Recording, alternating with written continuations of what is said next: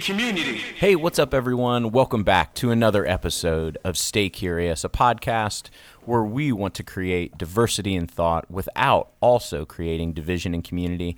I am your co host, Matt Fisher. I'm the creative director here at Hill City Church, where we record most of our episodes, uh, but COVID has kind of uh, continued to throw a wrench in that. Um, and I am here with my co host, pastor of Hill City Church, Mr. John Wagler. Wags, what's going on, man? Yes, sir. Was just in our auditorium checking it out because we don't have any AC in there and seeing, hey, is this doable? And um, it's not.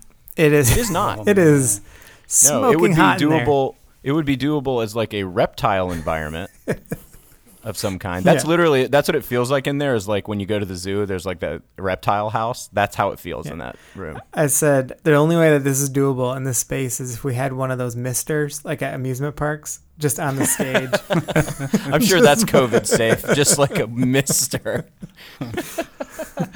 Uh, but we will figure it out eventually. We got some outdoor services coming up, and hopefully, we're going to see each other again. But Yeah. until then, It'll all work itself out. Eventually, it will.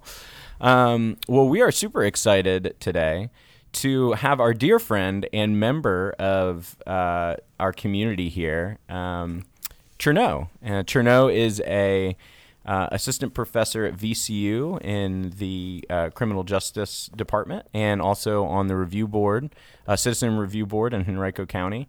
Um, and we are super excited to have him here to share his perspective on what's going on um, from his sort of various varying backgrounds and and uh, and experiences.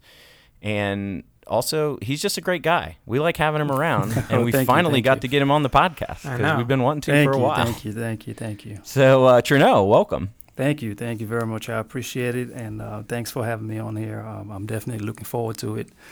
Anything I share on here are my views, and not the views for every black male or every police officer. These are just things that I've experienced, uh, just Cherno's point of view. So, Yeah, that's thank you very It's much a- for having me. Wait, Yeah, you mean absolutely. you mean in tense discussions, you're not speaking for an entire race. just to be clear. or prof- or profession. just to be just to be clear, exactly. Um, It's these, Yeah, we- these are Cherno. These are Cherno's view, which uh, we can we can we can review and see if it applies to majority. However, um, these are my experiences. yeah. Okay. Well, um, before we get into it, tell us a little bit about yourself. Um, Yeah. You, uh, how did you get into sort of this line of work? What's your background in um, criminal justice and law enforcement? And just a little bit about Cherno. You're you're a husband and a, and a father, and Yeah, yeah, definitely, Um, definitely. yeah. So tell us all about it. Yeah, um, um, if you're familiar with the rebel war in Sierra Leone, West Africa, um, um, I'm from Sierra Leone, and Sierra Leone, if you've seen the movie Blood Diamonds, is basically um, about what happened in my country. There was a lot of resources, natural resources like diamonds, gold, and so it got in the hands of the wrong individuals. So, and those individuals misused their opportunities, and they traveled out of the country and traded with um, other countries and then um, for arms and AK-47s, weapons and things as such. So they came into my country, uh, back to the country, um, um, basically just really powerful with armed. And so uh, they questioned the form of government that was on there. So that's what started the civil war. And so you hand guns to someone who who is from the provinces and the villages and who doesn't know how to use it felt powerful. And then so they started um, going into houses and uh, government buildings and looting things and robbing things and stealing things from folks. They even came to my house and um, they took over a lot of things from us. And standing there at 15 years old, seeing what my parents went through and seeing that half dressed camouflage uh, folks with handguns, uh, they were the rebels. They call them the RUF, uh, Re- uh, Revolutionary United Front um, militia group. So they came into our house, uh, took things from us, stole things from us, uh, took things from my mom, and standing there as a 15 year old boy, watching them um, just victimize us. That's when I made a conscious decision to say I'm either going to go into law enforcement or military because I would not want something like that to happen to my family again, all the people that I live with, or the community that I serve. so I migrated to the United States in '97. Uh, went to high school, C.D. Hylton High School, which was a predominantly white school in um, Woodbridge, Prince William County. And um, I had some alternative experiences out there too, which I'll get into later on. and then um, I started doing internship with my local police department when I was about 16, 17. And so I immersed myself into that culture as a, as a police officer because I've idolized it. I've always wanted to be a police officer. I dreamed about being a police officer. So, um, but I didn't meet the age category. So at about 19, 20, when I graduated um, high school, went to Northern Virginia Community College. I still did internship work with the police department and went to Radford University, graduated from Radford, had some other experiences out there too with my colleagues, which I would mention again at some point. And um, we came, um, and then graduated from there in 2004, came back to Prince William County, became a police officer in 2005, and I did about a decade of my life as a police officer.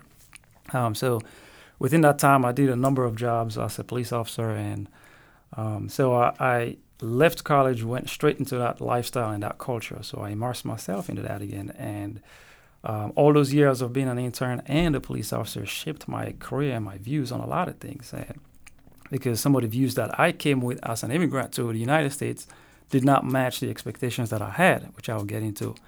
However, so I formed a culture that I felt acceptance from when I came to the United States. Um, so, um, but then I did um, at about eight, nine years in after I finished my master's and PhD, I started looking at how I treated folks on the street. And I started looking at how I was treated as a black police officer on the street. And there was not much credibility and respect amongst my own peers and against the folks that I protect and serve. So I started questioning, do I want to stay in this field? And I was an adjunct too as well. So um, I would teach classes and I saw the goal and value in instructing criminal justice and um, talking about my experiences in the classroom. So I gained momentum and traction through that, and that gave me the passion to teach. So about 2014 and 20, uh, early 2013 and 2014 was when I started. I remember I was putting on my uniform one morning. The first one of the first incidents happened with um, I believe it was Trayvon Martin, and then the second one that was um, Tamir Rice uh, in 2014. And I remember I putting on my uniform and I put my uh, bulletproof vest on and I got the uh, uniform on and got my boots on and I saw the incident on on CNN and I was watching the news and never thought anything of it and I just said it's just something that's just gonna go by and pass and it's just another uh, police shooting and it might be justifiable or not. Kept on going by my regular day. The second or third incident was when I think it was with Michael Brown in 2014 still a police officer, and I started looking at these things, and I, and it just dawned on me, saying, "This is this is a new age. Something has to be done." And I started praying and asking, "What can I do to change this perception, or what can I do to change this imbalance that I noticed?" And so uh, it came to me, and I denied it first. Uh, it came to me that I have to do it from the outside of policing. I loved policing. I've been around police officers since '97, since actually '99 when I came to the United States. So for me, it's something to come to me and for God to reveal to me that I have to make a change outside of policing was pretty strange to me. So I basically asked God twice, two or three times, saying, "Are you sure you want me to do this?" So and uh, the answer came in. I spoke with my wife, um, Jennifer, who's also um, um, she was in law enforcement at that point as well. And so we talked about it. And the first thing she said was, "Yep, we're moving to Richmond." And um, I basically said, nope, I'm not ready to give up the badge and the gun just yet because I love it. This is my culture. And next thing you know, I'm applying for VCU, ODU, and all these um, universities. And VCU was one of the first ones to call. And uh, we toured down here, and I liked it, and I gave it all up. And then we moved down here to Richmond. Um, do I regret the choice? Probably not. Do I miss the folks that I work with? Yes, I do. And um, it's one of those things that it's a culture of mine. It's always going to stay with me. I will look at things the way it is, and I think I can affect it, try to bridge that gap that has been broken so bad from the outside. And uh, by just basically just speaking out and doing things like what we're doing here today. So, this is what I appreciate so much about this podcast. And we've seen the um, the uh, separation between church and state for years. And this today is actually history in the making. We're a church can actually host a conversation as such, wherein you bridge that gap between touch, uh, church and state to say, let's have these conversations. Let's have these difficult conversations. Let's have these um, things on the table. What can a church do? What can a law enforcement advocate do? What can a police officer do? What can a community member do? So those are the things that I would feel that we can do and we can address and try to come to a common ground as much as we can. But so we moved down here to Richmond in 2015, became a part of the church um, August 2015, and we've been uh, we've been members here ever since. Uh, we've got two small kids, Jameson, which is five years old, and Eliza, um, three three and a half years old. Basically, we dropped them off at daycare this morning for being with them since March 1st. I remember the exact date and time. So we've been loving up on each other for three plus months straight. So um, it's kind of bittersweet right now. I miss them a lot, but I'm happy that they're in a good place right now. Yeah. So You know, you mentioned um, your experience as a black police officer, um, feeling like you were treated differently um, from both the people you're protecting and from Correct. the people you were working with. Can you talk about that just a little bit more? Like, Yeah, what was yeah. that like? Yeah, definitely. And I can go all the way back to my high school years. And when I came to the United States as an immigrant, there was Hylton High School was 90 point something percent whites. And uh, my, my brother and I, we were just the only African kids there. And there was a small percentage of black kids. And we were attracted to them. We were drawn to them because uh, natural selection, you want to go straight to um, the folks that look like you. And so we did. But apparently, we had the most trouble with the folks that look like us. We got into so many fights with the black kids. And I still didn't understand the differences there. It was the white kids that asked us, Where are you from? Tell us about your house. Tell us about your family. And the black kids were actually asking questions like, What tree did you grow up in? Um, what kind of uh, food did you eat? So our culture, so it was a horrible culture shock. And um, it, it's not just those one similar incidents uh, or those uh, few occasions that define my experience about the black experience here in the United States. It happened again in college. When I was in college, I played sports. Uh, my brother played basketball, and I ran track. And uh, uh, the track team that was um, in Radford University, that was predominantly black black uh, tracks um, athletes there. And I try to fit in so much, and I try to compete so much, and I ran really well. And I, I, in my standards, I thought I did pretty good, but I never got the acceptance from the black um, athletes as much as possible. And I tried, and um, even when I got to become a police officer, I remember even my African family. So you know, it's like, you know, I have a sort of like an identity crisis, and this is something that I've struggled with for the longest time, and it's pretty recent that I'm starting to see where I fit. Um, even when I became a police officer, my African family did not like me become a police officer because it's um, they see it as a, it's a dangerous job. Uh, law enforcement in Sierra Leone, where I'm from, it's um, uh, you can basically bribe your way out of things.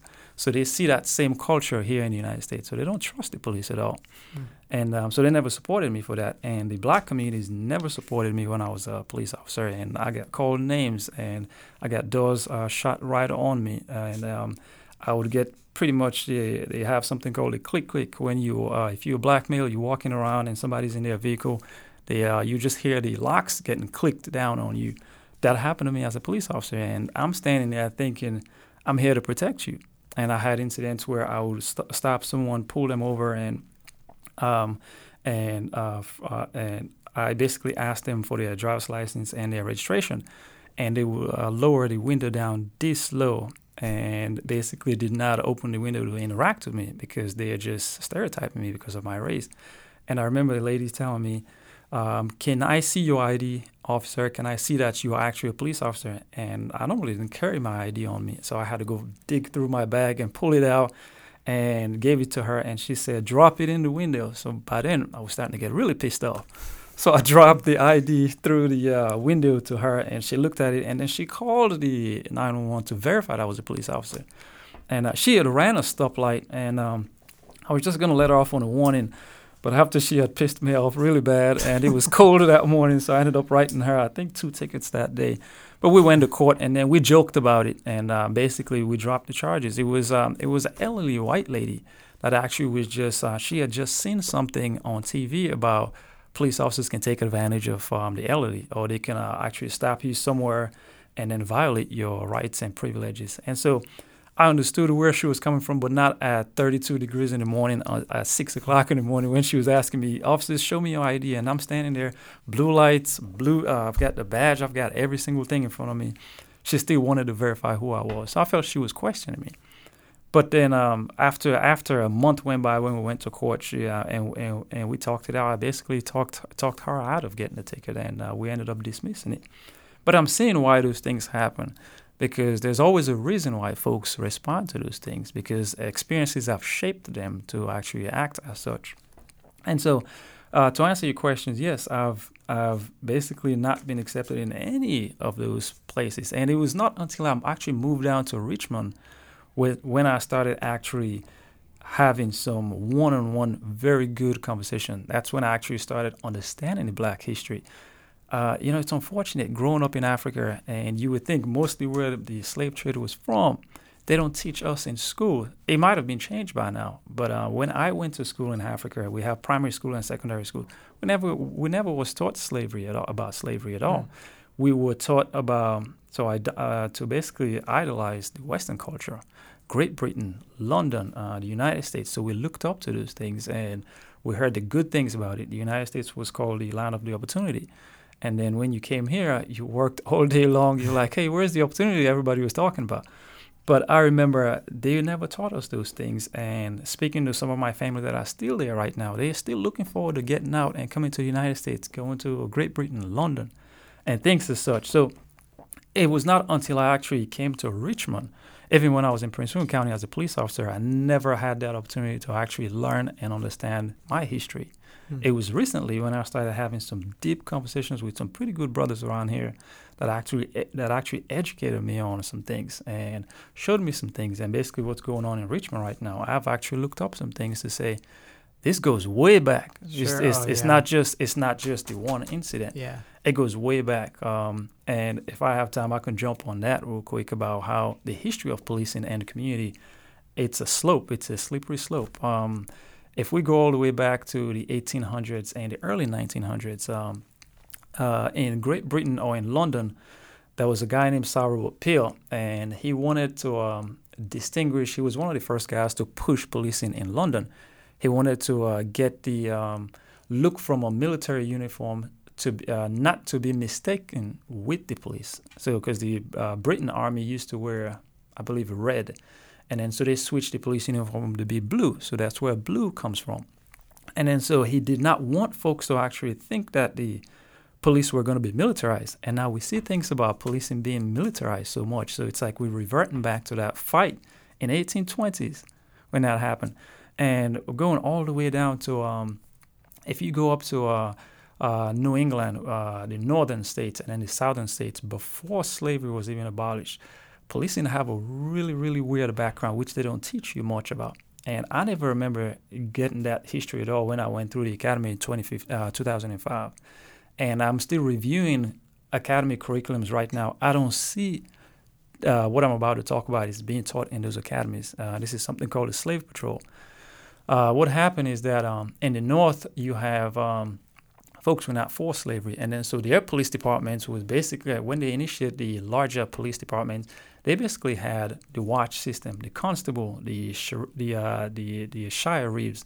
So they basically just respond to different kind of calls, informal type police force. And in the South, they basically had things called the slave patrol. So these guys were chasing down slaves. And I recently looked up the the slave patrols had an oath. It was it was like an oath say, hey, I would I would track down slaves, I would find weapons in them, and I would kill them, and I would hunt them. And if you look at the law enforcement oath right now, you just switch words around. Hmm. You basically can see the slave patrol oath on there. Really? So just imagine wow. you have slave patrols in the South, and then um, that's those folks when slavery got abolished. Even though slave patrols were still there those were 90% of the folks that actually just switched their uniform around, took off the badge, the slave patrol badge, and, take, and took off the uh, slave patrol roles, became police officers in the South. So that mentality is still there. The uniform is gone, but the mentality is still there. So I do understand the cries right now when someone says, I am still seeing slave patrols in policing. Hmm. And so these are some of the things that I'm working with um, when it comes down to police departments. So teach the recruits in the academy, teach your seasoned officers let's just let's just let's just play the um, uh, um, um, different role real quick. You walk into a police academy and you see 30 recruits there, two black recruits and 28 white recruits, and they are ready to hit the streets. They are being taught things. You give them two days of uh, education on slave patrols and teach them how slave patrol was back in the days, how it's basically just a switch of uniforms and then the mentality was there. And then you send them out in the streets. So let's say short that education you just gave them would resonate with them when they get out there to say, it's our duty to get out here as a white police officers to say, I want to change this mentality. I don't I don't want to be looked at looked at as a slave patrol at all. So if we are pushing those things within the police department, it might have some effect, somewhat. I don't know how hard it is. I mean, you can change some things. Sometimes you can't change the heart at all, Mhm. and the heart is always everything comes down to the heart. Yeah, sure. So those are some just some of the things that I will be talking about at some point. But I'm not going to go on too much. Uh, go ahead. Do you? Um, sorry, Matt. I don't know if you're going to say something. Um, no, no, go no, ahead. Um, eh, now that you're out of the police force, have you personally, have you gotten pulled over? Have you gotten and like experienced anything yourself that you're kind of like, I mean, this is what Yeah, people yeah. are talking about. Yeah, yeah, it's it's yeah, uh, John. Thanks for asking that question. And it actually started even when I was a police officer. I, I was stopped. I was going through Stafford County, and most folks um, have a perception about Stafford County and um, great county. I've lived there. There's a perception there too as well. If you're a minority and you live there, or you actually are traveling through there. And I was coming home from work one morning. Um, I had I had uh, I had I had worked a night shift from 9 p.m. to 7 in the morning. I was really tired driving through Stafford, and I got pulled over. So I was swerving on the line back and forth, and the deputy pulled up right next to me. And I don't normally wear my uniform when I'm driving because I'm off duty. I'm off. And uh, the first thing he said is, "Do you even have a driver's license? Um, why are you swerving all over the place? How much have you been drinking?" So he thought I was drunk. So I just let him ask all these questions, and never once said I was a police officer. never threw it in his face. And uh, he walked around the car, and he, um, bas- you know, I was, I was, I, I think I had had maybe two or three years on. I was driving a, a 2004 Hyundai Sonata. I had some rims on it. I had some nice um, um, tinted windows on there. So I, you know, I thought I was cool, and I was driving, and, and trust me, and I'm sure that's probably why he stopped me. And then yes, again, I was I was swerving. So he made an assumption that I don't even have a driver's license, and um, he walked around to the vehicle onto the passenger side. My police bag was there, and he saw it. Um, and then he asked for my ID, and so I gave him my ID, and he asked, "What are you doing with this police bag?" Never once thought that I was a police officer until after he checked me ran me that he that he uh, determined that I was a police officer, and then his whole attitude changed, saying that you should know better. You're a police officer. You need to watch what you're doing. I never once repeated the the, the uh, incident or complained about it at all. I just I was just too tired that morning, so I got back into my car and drove off. My wife and I had had an incident too again where we leave. Um, we we got into an accident as well, and um, this was I think the first month here in when we moved down here in Richmond, and I was still a police officer for a couple of months when I moved there, but I I, I had just took an extended leave so I can transition into academia. But um, my son was six month old, sitting in the back seat, and uh, he was in a car seat, and um, we got rear-ended by um, older white lady and she uh, rear-ended us, almost pushed us into the oncoming traffic because we would stop. And uh, the deputy that responded to the call came up, and I remember I got out of the vehicle and I was trying to be cordial, and I tr- uh, extended my hand to shake his hand, say, "Hey, officer, how you doing?" Barely shook my hand, and um, asked for my driver's license and um, and my and my registration, and and we were telling we had put in the call that there was a baby in the vehicle. Uh, he's six months old, and he uh, ignored that fact. Went straight to the person that had just hit us and uh, attended to her, checked her to make sure she was okay. Uh, the way I was taught when I was responding to calls as such, um, you look at the most vulnerable. Yes, uh, babies, elderly, and things as such. Um, however, in this case, the person that hit us was fine, walking around, getting out. She was fine. She was just going about her regular business, confused, and maybe something had happened but it, it it didn't dawn on my wife and I until we started thinking the approach was not right. I never I never I never complained or questioned it at all, but just things like that made us realize that there was a certain type of treatment And I never told him I was a police officer at all. I know I was not in the wrong, so I ended up going through the um, regular, the regular process, and then, um, and I don't believe she got a ticket for it at all. Uh, we ended up getting everything taken care of. But instances are such as not being a police officer, and I know what to do when I get stopped, and not to be placed in a category or not to be um, questioned and things as such. However, again, I go to sleep black and I wake up black. I'm still a black male, so that perception is there. Um, and I think our current law enforcement, we have to re-examine the way we portray things out there. And I'll give you another example too, which I was guilty of as a police officer. So we can switch it around some. Uh, there's something called a read off or a roll call, wherein you go into a classroom and in the morning they give you your assignment where you work. So you are getting bombarded with these images saying suspects is suspect number one, suspect number two, black male, wearing such and such, black male, black male, black male. And then so I was working a day shift this one time, and this story always kills me. I never once, it never once dawned on me until after I got out of police, and that's when I started getting emotional every single time I talk about this story.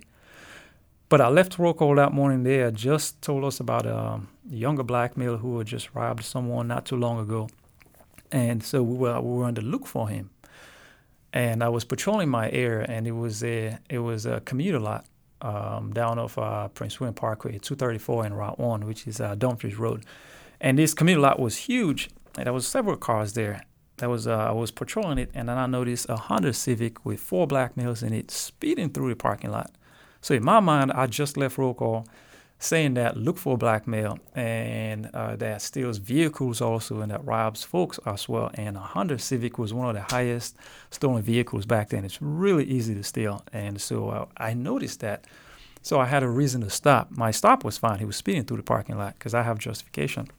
So I stopped him and they, they had just hit the highway when I stopped them. And I had my hand on my gun and I, I, I'm yelling on the radio. I've got four black males in the vehicle and uh, I just stopped him at such and such, and I got straight to the vehicle. I got to the side of it, and uh, I remember I had my hand on my gun, and the driver was stand was uh, sitting there. It was just a scared little boy, just shaking on the steering wheel, and he turned to the side, and I saw his uniform. He was, he actually had like a jumpsuit on. He was going to Dulles Airport for work. He had just picked up his friends. They were running late for work. 17, 18 year old kids, just young kids going to work. I felt so bad about making that judgment. And just imagine an incident like that happened today where the officer is just jumpy, saying, These are kids. They are, they are just stolen this vehicle. So he's shaking to grab his gun out and then reach for something. Trigger goes off. I felt so bad that day. I apologized to him and then I never spoke of it to them, and then they were just they were just worried about going to work. Mm-hmm. So I, I, I apologized to them, and they left and they went for work. I went back into my car. I never thought about it much. I was like, I was just doing my thing, doing my officer's job. It was not until years after that I thought about that scenario, and after I've written about it a couple of times, that I was like, man, I fell right into the category of that. How many times are we portraying so many images to our officers out there, and then they get out there and they just place folks in a category, and which is called racial profiling, Mm-hmm. and that goes all the way back to in, in the early '90s. Actually, it goes way back but it made surface in the 90s when New Jersey state troopers started stopping black males and Hispanic males, and then they got sued um, by because they were stopping them because of their race and the type of cars that they were driving. So racial profiling is a thing. It's something that they teach in the academy sometimes. Mm. How do we address those things? So those are some of the things that we need to start looking at when we talk about reforming police. Yeah.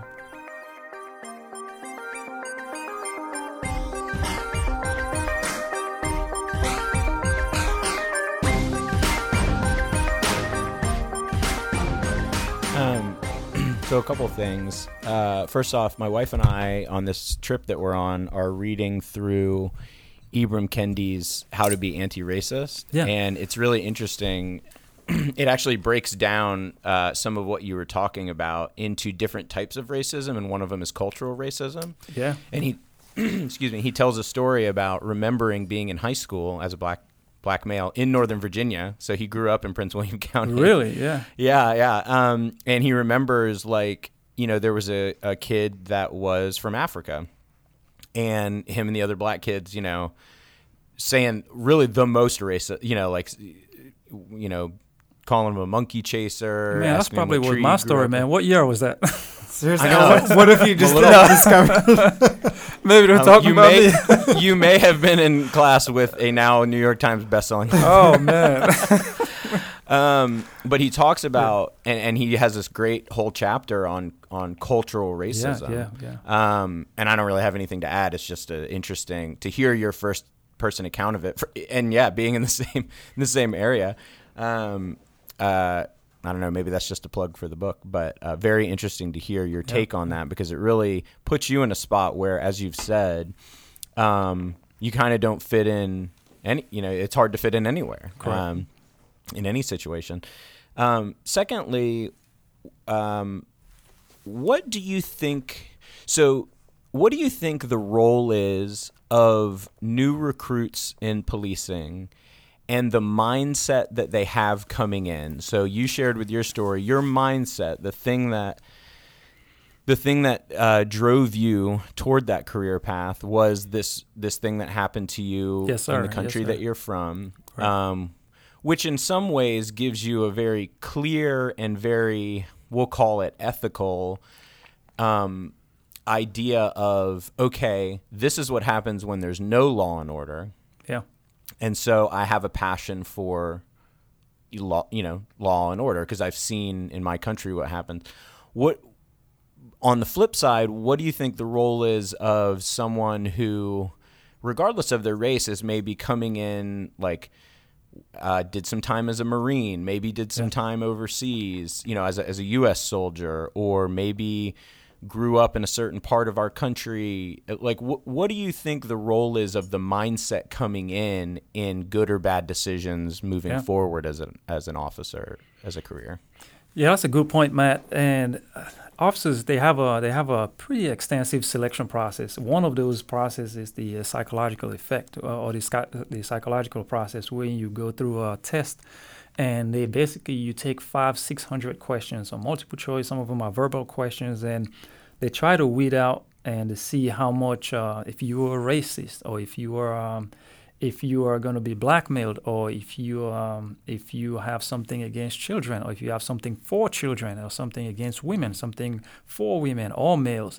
So they try to weed those things out and are those tests accurate?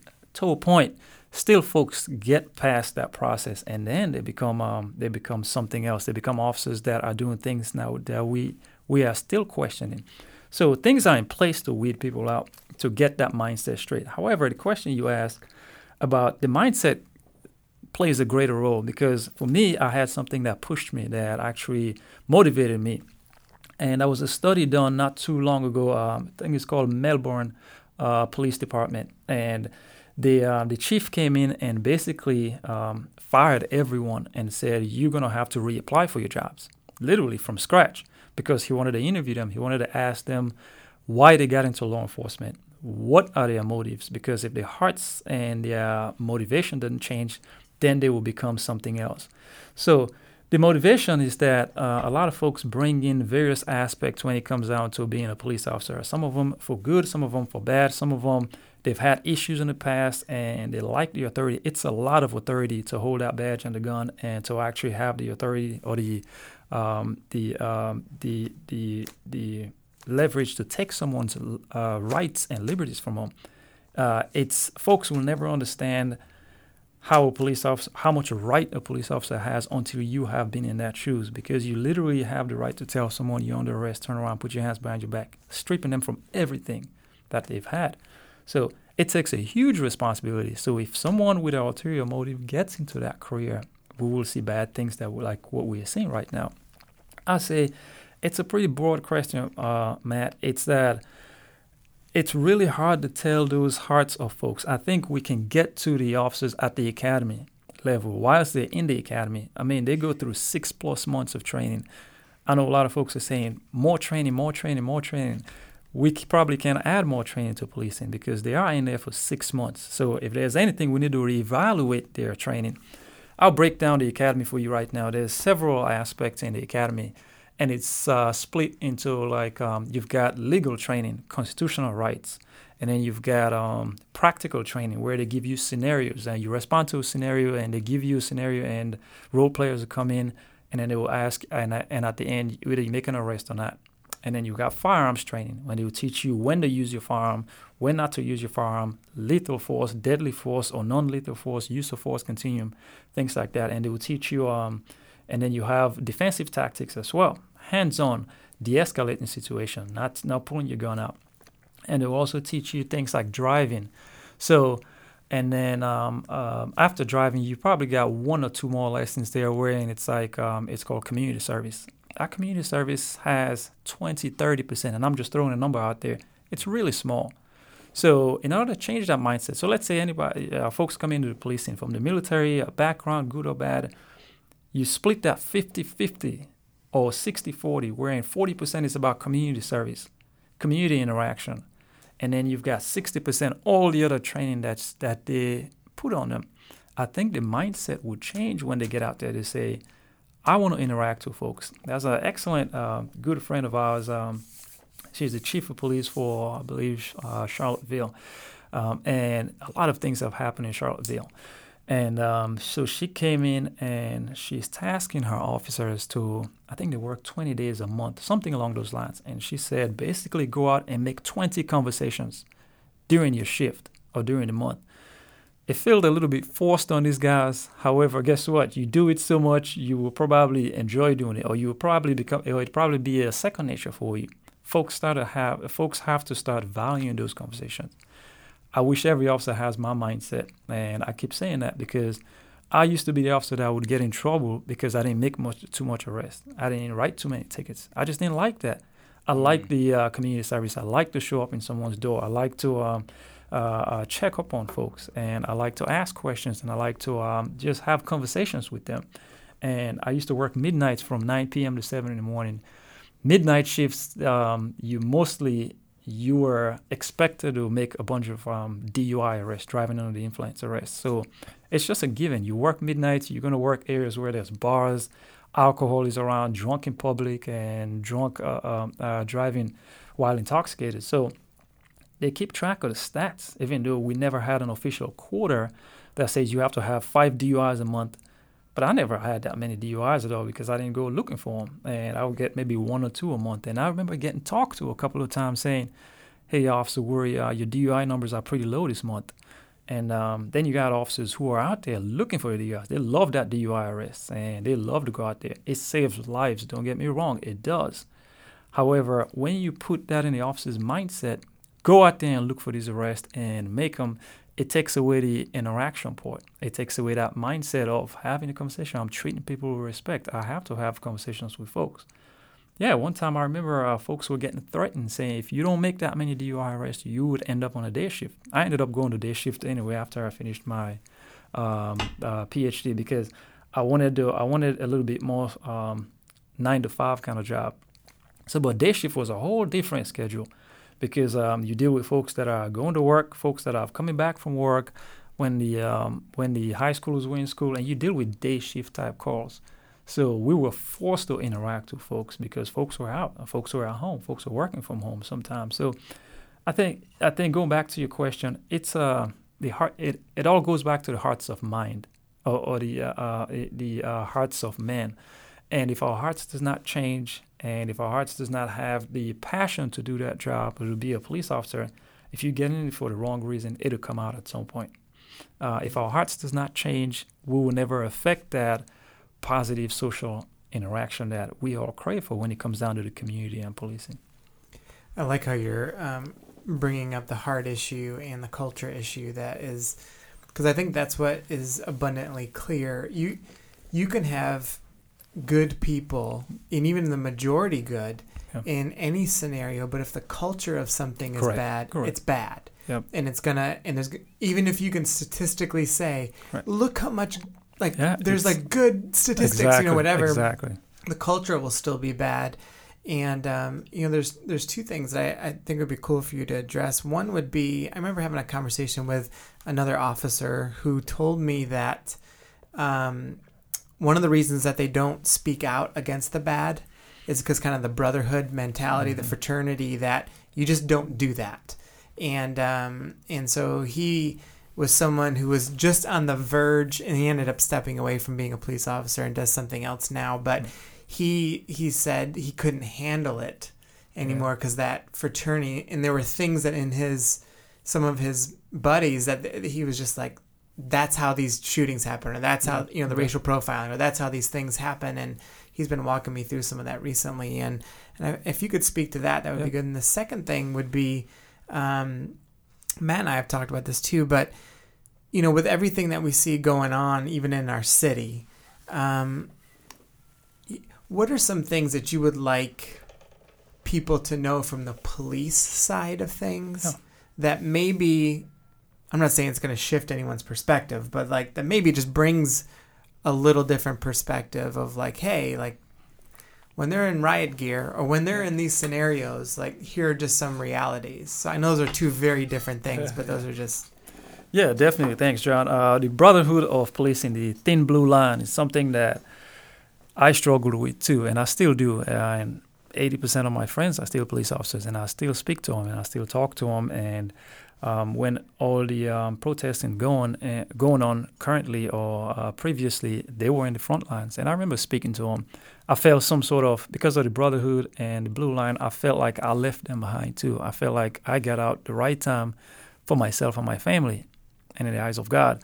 However, I still feel like I left them behind. They don't think that way at all. They don't, and because I did my time, I think uh, it's some it's a culture that has to change when it comes down to that brotherhood.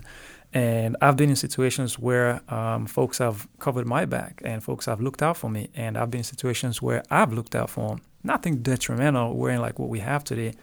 But now I think about this, I'm like, man, that was that was just wrong. I've had I've had a friend of mine who were who were on a call for service. It was a call with someone with some mental issue, and this officer was right next to me, a good friend of mine, and we were standing in the back, and the person had a gun, was standing in the patio, waving the gun around, and it was really cold outside too. I was standing next to him, and this officer was right next to me. He was waving his rifle next to me, swerving back and forth. He was actually intoxicated because he was going through a divorce, separation, and ugly divorce. So, not trying to justify what he was going through. These are just some of the real things that he was going through, and some officers deal with. So, I remember I got on, got on the radio, asked for someone else to replace me, and I yanked him and took him back to his cruiser and contacted someone and told him that he needs to get out of this scene right now because my life is in danger, his life is in danger, he will endanger everyone else. He was upset that I told on him because he was intoxicated. And and I've seen extreme situations where other officers will cover for him. They would just basically give him a ride home, say, "Hey, you know, get out of here, go, cover it up." But I made sure he got the help he needed, and I called him out for that. And I've had cases where I would arrest someone, and one time even Jennifer did a ride along with us. One time um, we arrested someone, and I was I was actually in a fight with this person, and she witnessed it all. Which I don't know. It was it was the it was the weirdest thing. She did a ride along. Maybe I was trying to impress her by getting into a fight. no, I didn't. It was just a luck that she was riding with somebody else that saved that helped save my life in that fight, and Jennifer witnessed it all. So I was yelling on the radio, um, you know, I need a taser, I need a taser, and I had a taser on me. But when you're in a fight with someone, you don't even think about those things. So we were able to uh, subdue this person and put him on the ground and put him in my back seat, and everybody was coming from the entire police department because they heard my cries. The brotherhood came out of them. And so they came there, and the guy was already in handcuffs, and one of the officers grabbed him and started pulling him out. Jennifer witnessed it, I witnessed it, and I stepped in and said, No, no, no, no, he's fine. You don't need to touch him. You don't need to touch him. Mhm. But they felt that need that to say, You were hurting my brother, officer, and I'm going to take care of you. yeah. But I remember stepping in, and I remember Jennifer and I were talking about it. Say, yeah, that yeah, that officer was about to give him something out there because, and I, so I do understand the brotherhood uh, mentality. It's something that has to change. It's something that has to. We need to have officers out there who start calling each other out. I think Richmond PD is putting something in place now that officers have the duty to actually intervene and call, and if they don't, they can actually get in trouble for that. Yeah, which So- I think is good. Like there, because a lot is. of the pictures that we see and the videos that we see, it's It quite is. often It is. that that there's sometimes eight or nine officers Yep. standing by standing, and yes, doing sir. nothing. you know, sir. which is part of it. Yeah. Yeah, so so yeah, it's some of that is going to change, and I think they're going to be addressing some of that. Wherein officers has to have the ability to stop and um, speak up because yeah, they're not going to get in trouble. Thing is, they have unions too for policing that actually covers policing. That's a whole different aspect. Union. Don't don't get me and Matt started on the unions. but uh, what do people uh, need to know from the police side? I would say um, there's something called 1033 program, which is an act that gives uh, military um, surpluses to policing, and that's a huge controversial issue as well. Because when folk, when the officer shows up with riot gears, and they show up with um, with uh, you know with with things like um, uh, bayonets and uh, camouflage uniforms and things as such. Basically, it's going back to the age that folks were afraid that the military was going to take over. Mhm. So it's something that we need to address. A lot of police departments are starting to strip their officers from that. They're switching from that camouflage uniform to just a regular uniform. We have to have high risk response officers, um, and because of the things that are happening, because of hostage situations, because of um, uh, uh, suicidal subjects, and so those things are going to happen. They're always going to happen. Now, how you divulge those resources, it has to be strategically done. So when it comes down to how you respond to those things, so most police departments are looking at replacing officers with social workers now. Wherein, if it's a mental call, I- read something recently about a small police department who was doing this for 20 years. Wherein, if it's a mental call, not actively engage any weapons or anything, they would send a medic and a social worker to that call. A police officer would just stand by as a backup. Mhm. And so these guys would go in there and they would talk this guy, uh, this person down, and then they would take him and get him the help that he needs. So um, I think uh, there was a time that policing got way too much, too involved. They got too much on their plate, and the slogan that says "protect and serve," I like to look at it as a balancing scale. The protecting arm was getting way too strong. It's like you're just pumping this one arm, and it's just getting so big, and then the serving part is just falling down. Mhm. So that serving end, we need to work on that back so where it gets back for folks to start trusting the same police and the community can work and they can thrive. So some of the things to know is um, there's always a reason why policing respond to such and such, and now the severity of their response can be sometimes can be questionable when it comes down to it. So and that all comes from the administration too. If you have a really gung ho, all about arrest, ticket writing um, uh, uh, uh, sergeant or supervisor or chief, they don't care. They will say, go out there and make the arrest. Mhm. But you have a pretty compassionate and understanding administrative uh, supervisor who says, let's treat people like people and let's respect them and let's go out there and make these communications and these interactions. Things will change. So I think folks need to know, or folks should know, um, don't paint a broad brush on all police officers. This is a career that I I admired a lot. I did it for 10, 12 plus years. I was immersed in that culture for 15 plus years of my life. And it's something that I found an identity in. And it's something that I am passionate about. I probably will go back at some point and do it again as a reserve police officer at some point. That's how much I am passionate about it. But I think there's a lot of work that needs to be done from the inside right now and from the outside.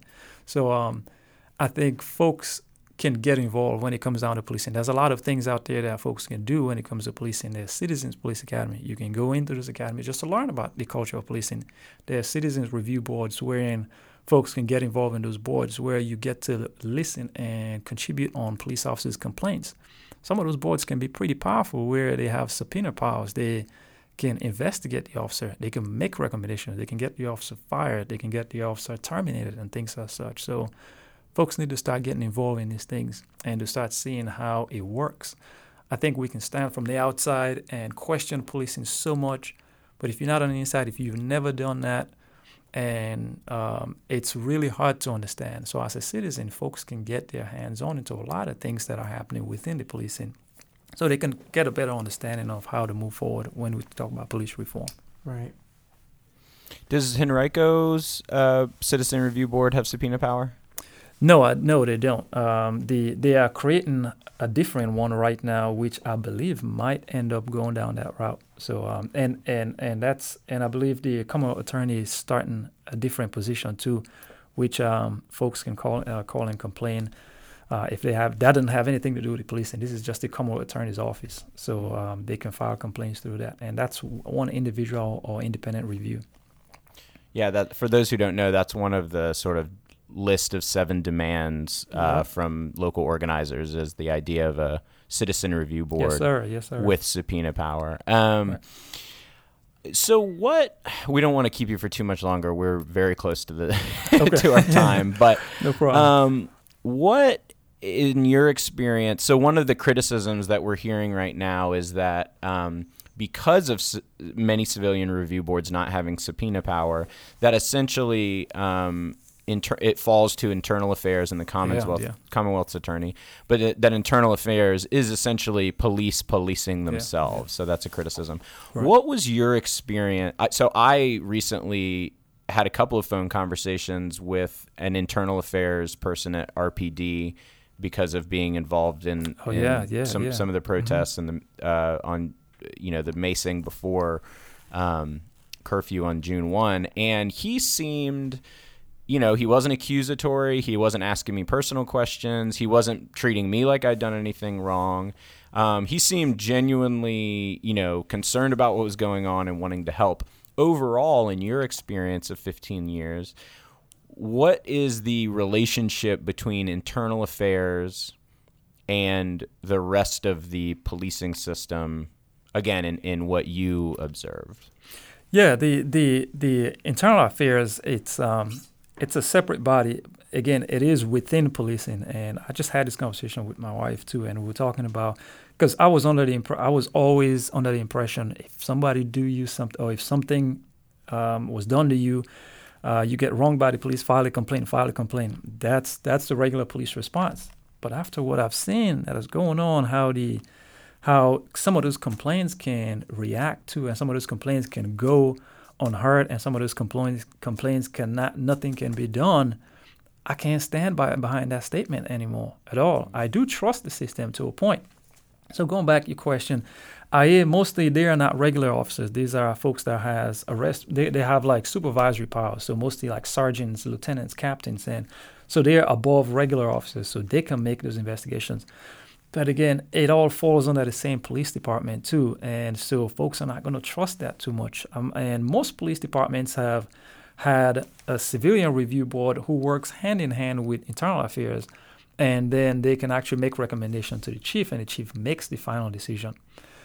Again, is that a perfect uh, situation? Probably not, because it all falls under policing. So the internal affairs are still police officers themselves. It's all you're right. It's like policing, policing others. And so, the, um, can someone be biased or favorable? Yes, it can happen because they can look out for each other, and that's something that I've seen. So, I think a hybrid system is what I push for when we when we go to uh, several police department. Hybrid system is wherein you have some officers and then you have uh, some civilians. Because again, if you put all civilians in a review board, and so let's just say somebody has had several negative interactions with policing, and that will affect their perceptions as well when they are on that review board. So you want to have a hybrid type force wherein, or hybrid type review board wherein it's it's half and half. So you have folks with different perspectives and interactions in the same room, just judging another officer. And that's just my perspective. Uh, from my past, I would say, yes, if you get a call from internal affairs, it's always either you're in trouble or you you have to talk about another officer, which is always unpleasant, and I hated them. And but again, it's something that I can't guarantee to say it's hundred percent when we talk about citizens' complaints because folks do not trust that anymore, and I don't blame them for not trusting that at all. Yeah. Do you um yeah, I certainly I had good conversations with the IA lieutenant that I talked to, but uh yeah, nothing nothing has come out of it so far. Um do you feel like um there is so you talked a little bit about when you were talking about like leaving your morning briefing and then pulling over those young men in the Honda and how you felt a little um not necessarily afraid, but a little like keyed up, like you were looking for, Yeah. um, you were looking for a certain. Emotionally, you were heightened leaving your briefing in the morning, Correct. and so that Correct. led to. Um, so there's a little bit of fear um, that's sort of maybe a little too entrenched in the police policing system, in which the the folks on the force are just generally maybe a little afraid or a little heightened going out into the field, and then that causes some of the overreactions that we see. On the flip side of that, um, did you experience fear within the department? Meaning, like, eh, was there real fear about like snitching on one of your fellow officers? Was there fear, and not just fear of discomfort, but like, did you ever experience fear of like, well, if I do this, you know, there could be real repercussions from these guys over here or these folks over here, or the IA guys maybe don't do stuff because they are physically afraid that if they turn on their on their friends or their fellow officers, that you know, maybe not that their life is in danger, but they're Yeah, yeah. you know, brick through the window, slash tires, like any sort of. Is that fear, um, in your experience, present interdepartmentally? Yeah, it's it's something that's always there. It always it, it goes back to the question John asked about the blue line and the brotherhood within policing. Is that it's it's not spoken of much, but you do feel some sort of um, some sort of um, relation to to your fellow officers, and uh, we like to say some folks are married to their jobs because you work 10, 12, 14 hours sometimes with these folks, and when you go home and um, you with your family and when you have a minute or two guess who you're hanging out with? Those guys at the same time. So you don't have anybody else in your outside circle at all. I was able to bridge that gap a bit. Uh, i had a lot of uh, friends from church back when i was a police officer and yeah most times i hung out with these guys. But yeah there's a certain amount of fear there that if you say or do something you will be pissing the wrong folks off. I know a lot of officers who have not been promoted because they um, because they've said and done something. I have um, there was another um, officer in Prince William County. He um, he's a captain now, and I, just imagine I've I got into the county 2005. I started as an officer 2005. He was the captain when I left in 2015. He's the longest standing captain, and he's a black he's a black captain. And um, at some point down the line, he had pissed somebody off in the county, and so he's stuck as a captain. So never revealed that to me. He he had finished his PhD. It was that's how I knew him because we became pretty good friends. Um, he had finished his PhD and he's the longest standing captain. And uh, there were rumors going around saying that he had pissed somebody off. So he's just stuck where he's at. And he's one of those things that I say that um, yes, there's some real repercussions when it comes down to rank and file officers when you piss someone off or when you do it. It's a hierarchy organization, and if you do things that you're supposed to do, you would get through pretty pretty good and nice. And if you do things piss people off, sometimes you will not get to get to uh, to get to go where you want to go. So it's kind of a it's kind of a hard mentality, and it's a job. It it is. I can't justify why it's like that. It's the, well again, it's the culture. It's the culture within it, and most most professions have that type of culture. But it's definitely something that um, I wanted to step away from. And I remember coming back from work when I had just finished my education, and I said, "Do I really want to be in this career? I think I can do better with my education outside of policing." And um, so I, I, I made that decision to leave because um, I did not like what I was seeing within policing at that point. So it's it's it's def it's definitely something that I say affects officers right now, especially brand new officers and that are going through uh, field training because field training is wherein they partner with a seasoned officer who trains them before they get cut loose by themselves. So that field training officer actually gives them everything they need. I mean, everything they learn in the academy is with them, but that field training officer actually gives them that perception of what it's like to be a police officer. So if that field training officer is someone who's corrupt or who is um, who has had some um, negative perceptions about the police department, about people, he passes it on to the officer. My my um, my FTO was um, you know he had been on for 10, 15 years, and when we worked midnights, he slept a lot. So I would wait for him to fall asleep, and then I would just keep on driving, and I would take some sharp turns, and he would hit his head on the side of the window to wake him up. But uh, you know, I had fun doing that, and he was a low key kind of guy. He did not like writing tickets at all, and actually, he got fired because he didn't write that many tickets or he didn't make that many arrests. So and now I wonder where I got my my policing behavior from. But he got fired, and um, because yeah, he was not pulling his weight in midnight shift, so they shipped him to day shift, and he wasn't doing much out there at all. I had one of the highest report taking officers for the day shift call because uh, report taking is when you just respond to calls and you have a conversation with folks and you write the report and then you file it. So um, I like doing that. I like the interaction, and so those are some of the things that I think we want to see in policing right now. Do you think? I know we're overtime, and, and maybe I Oh, shouldn't we- even ask this, we can go we can go on all day. Go when ahead. you look, you know, m- you know, Matt's been down to protest. Yeah, yeah. You know, uh, who knows how many times at this point. And then um, I've been down several times, and we have other folks in our community, of course, yeah, have gone checked down it a out lot. too. Yeah. And you know, there is like such a sweet kind of peaceful element to what's happening, and obviously, part of protesting is disruption, Mhm. and there's just no way around that. That's part of our culture, and Yeah, it yeah. has been for 400 years, and and so there's a part of that where it's like, hey, protests are going to disrupt. Protests Yeah. will probably break certain laws. Like that's Yeah. the way it works. And do you see what's happening now with all the tear gassing and all those? It, do you see that as like, you know, honestly, this is like probably an aggressive ad- like administration that's Yeah. been like, let's take our city back. And it's it's a cultural thing too. Do you, is that really what we're seeing here, or are there any other underlying things that we're missing, and, and why that's happening? It could be. It could be a little bit of both because um, the police sees themselves as the um, the ultimate um, rule governing body. So when you have disruption, it will take. It, w- it would remind the police to say, "Hey, you're not taking control." And then when the police is not effective, guess what comes in, or guess what's uh, threatening? The state police. Uh, Mm. right now, we're talking about the city municipal police. When Richmond can't handle it, state police comes in. Yeah. And if the state police can't handle, then it goes above towards the federal. So every one of those uh, fighting that tug of war or that battle to say, I can keep my city safe. So yes, some administration are going to order things like tear gas, and it's not justifiable. Even when I went through, we did riot control. So um, we were trained on the uh, barricades, and we were trained on how to respond to those things. Tear gas, I've been gassed. It's not fun at all, trust me.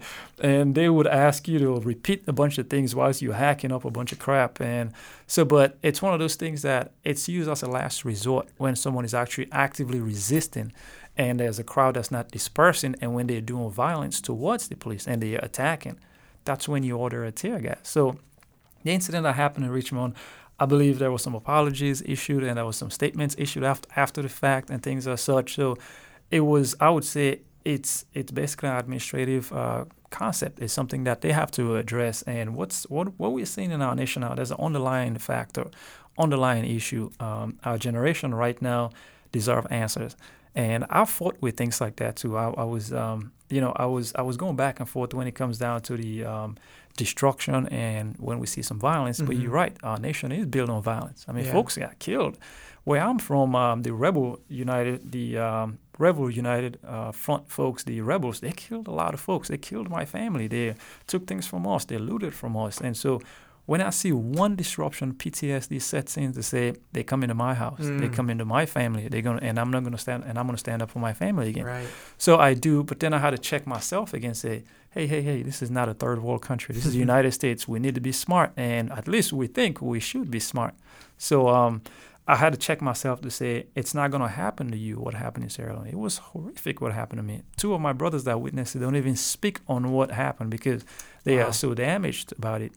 Not until when I met Jennifer was when I started speaking about our experiences and Mm. talking about it lessened it a bit. So going back to what's going on in Richmond, the underlying factor is that our generation right now deserve answers. And yes, we've been asking for some of these ans- uh, questions a while. Things were not happening. There was a lot of promises that were made. So when those promises got broken and things are not done, you will get demands, and those demands are coming and are coming. And I and trust me, I had an issue with it at first, and I was like, you know, things are happening, but then why are folks still protesting? But then it dawned on me that there's been protesting going on for years and years and years, and then things were just not were just shoved under the table, and things were just happening. But things are Yeah. happening right now. I can see the momentum, and I can see the reforms that are coming down, and it all starts with I saw um, a chief of police a couple of years ago from Montgomery County, um, Alabama, I believe, and some issue happened happened with um, several um, African American folks that were in the church that were not protected by the Ku Klux Klan that were trying to attack them. And I think they burned the church down or something along those lines. But that happened 40, 50 years ago. The current chief of police in Alabama um, came up to a family gathering they were having at that church. And they're all African Americans there. And, he, and this was a white police chief. He came in and asked for the mic, and they said, No, we're not giving you the mic. This is not your place. So he waited, and then he grabbed the mic, and you know what he said? He basically apologized. He said, "I was not chief of police 40 years ago when you when we did not protect you against the Ku Klux Klan." He said, "I'm offering that apology right now." He said, "I'm saying I'm sorry right now for what my police department did to you." You know how much credit and trust and credibility police department will get if they issue statements apologizing right now for the wrongdoings in the past, wrongdoings of um. This has to be sincere apologies Yeah. and it has to be things that we mean. It has to be things that we speak volume to others to say, we are sorry for just not protecting you and not serving you. Um, now we want to make it a, a new start. So yeah. We Matt and I prayed with some officer. Well, started with four, ended with one, um, which is a. Uh, Oh, man. that's a long story that for another we'll episode. okay, Um, anytime, anytime. but uh, you know, we went. It was interesting because that is what you know. I, I I had like a little pastoring moment with the with the one officer because he was a believer. So Oh, in, my, yeah, in my head. I was like, I know you're not part of our community, but I just want to pastor here for a second. wow, And, yeah, um, yeah, that's great. and I said to him, I said, you know, you you have a responsibility as someone who's in authority, and when you're in authority, there, even from a scriptural, from a Bible standpoint, Yeah, yeah. there are things that go along with that, and Correct. one of them is setting a cultural tone Yeah, for what you're protecting and what you're doing, and and I just I was like, I don't know if I'll ever get an opportunity like this again, so I just said, wow. you have to you have to be the one to build the trust back up. Exactly. and that's got to be heartfelt and genuine and in conversation and you're going to have to be the one that's going to have to make the step forward it's not Yep. the responsibility of the protesters exactly. to like lead the restoration it's got to be on the officer's side Exactly. or else it, or else we're just going to stay in the spot yeah. and he was i would say on a scale of 1 to 10 of receptive 4.5 was that fair Was Matt? was he? yeah, I would say was, between four and six. was was he just an officer or was he a sergeant? sheriff. lieutenant? He was a- okay. So no, so he was a sergeant. Wasn't oh sergeant he was a sergeant He? Yeah, he yeah, was. sorry, a sar- he was sorry. a RPD sergeant. Okay, Yeah. so just im- so just imagine those guys are conditioned to stay there. Someone just orders, barking orders at them, saying, "Stand there, um, uh, maintain peace." So it has to come from above, uh, somebody above him. But again, you're right. Someone, if that person's heart is touched, they can make a difference within Yeah. the entire force. So Yeah. uh, it's it's you know it's something. Um, I'm doing some work with the coalition of churches in Richmond too, and they reached out to me and I had copied you on an email on that. Uh, but they basically just RPD is tasking them to come up with a bunch of things that they can do, and so we are suggesting things like citizens review boards, and um, re- sit through police academy. Look at some of the uh, training that these officers are going through. The trainings that I remember going through 15 years ago, all the scenarios I went to ended up in you've got to lock the person up, and you got to take mm-hmm. them to jail, and so you give me a badge and a gun, and you put me out there in the street. Guess how I'm going to see everybody? yeah So it's going to be us versus them. So we have to address the current training right now, reevaluate it, not add a bunch more training, just reevaluate it and then see what we can change and what we can add to it, oh, or what we can amend. I think it'd be cool if one day it was, you know, we looked out and it was the police chief and he's leading a day of repentance of the Richmond. Police Department Yeah. with all these other things that, you know, as Matt's saying, the seven demands that are there Oh and yeah. some of the things that you're talking about being like, let's have a day of repentance and here's what we're putting in. And I think you'd see a Yeah. massive shift. Exactly. Exactly. I know we've gone on long enough, but Cherno, is there anything else um, before we wrap up that, that you want to share? Uh, no, I just want to say thank you um, for having me on here. Hey, Matt, I want to I want to see that book, man. You're talking about. I want to see the author. and Yeah, how to be out. anti-racist. It and look wa- up in your it is- yearbook if it's the Yeah, same. yeah. Yeah, see if it's uh, yeah. His name his name's his name's Ibram Kendi. Ibram Um, Kendi. That name yeah. was- yeah. Where is he from? Is he? Um, he so uh, he has you know not not a super Anglo last name or you know like Yeah, American last yeah. name, but his parents are. I mean, he's he's not from. He's from America. He's from here. He's Okay, born here. okay, His okay. parents. His parents were born here too. okay. Um, but they were they're part of like his dad studied under James Cone. Yeah. Um, and they were actually part of. They met at a. His parents met at an intervarsity event, which is okay. for all the evangelicals out there pretty crazy. Um, but yeah, now he he just grew up. Uh, Okay. He was born in New York, and then they moved down to Oh, okay, Prince William okay. County. And you guys are about the same age, Yeah, so yeah, I don't know. no, but yeah, but but yeah, thank you, thank you so much. And you know, one last thing I would say is, I think you know we need to tap into our resources too. And for folks to know, going back to the question, what can people know from a police department's point of view? Um, right now, us black folks are struggling when it comes down to trusting police. We need to tap into our resources, tap into black police officers, and reach out to those guys. And I read a bunch of articles recently about how black officers right now are actually facing a lot more conflict within their own race. They've been called Uncle Tom. They've been called um, all kinds of names, a sellout. They've been called uh, I hope you sleep good at night. Horrible, horrible names by our own community. And I'm just speaking out to saying we need to tap into our own resources. And um, like I'm attending a, a meeting tomorrow with a local agency here who's meeting all the black officers in their agency. And I'm just going to be an observer and I'm just going to watch what they are saying to their chief. It's just the chief summoning all these black officers and um, just want to hear what their opinions are, what they're, what they're saying.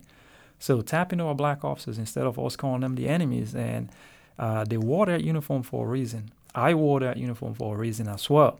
And um, I love that career, and I still do. And I saw passion in that career, and I can make a difference. And so I think so do those, those officers, not just the black officers, our white officers too. That if we want to relate to the black officers, and we need to reach out to them and um, tap into them, and because they can probably reach out to those communities too that distrust police. Mm. Because then we'll start looking at saying, why is somebody that look like me in that force that I despise so much? That's good. That's good. Thank you so much, Citrino. thank you, for thank you so much, thank you very much. And uh, if anyone has uh, questions, quips, quotes, or comments, you can email them to staycurious at hillcityrva.com.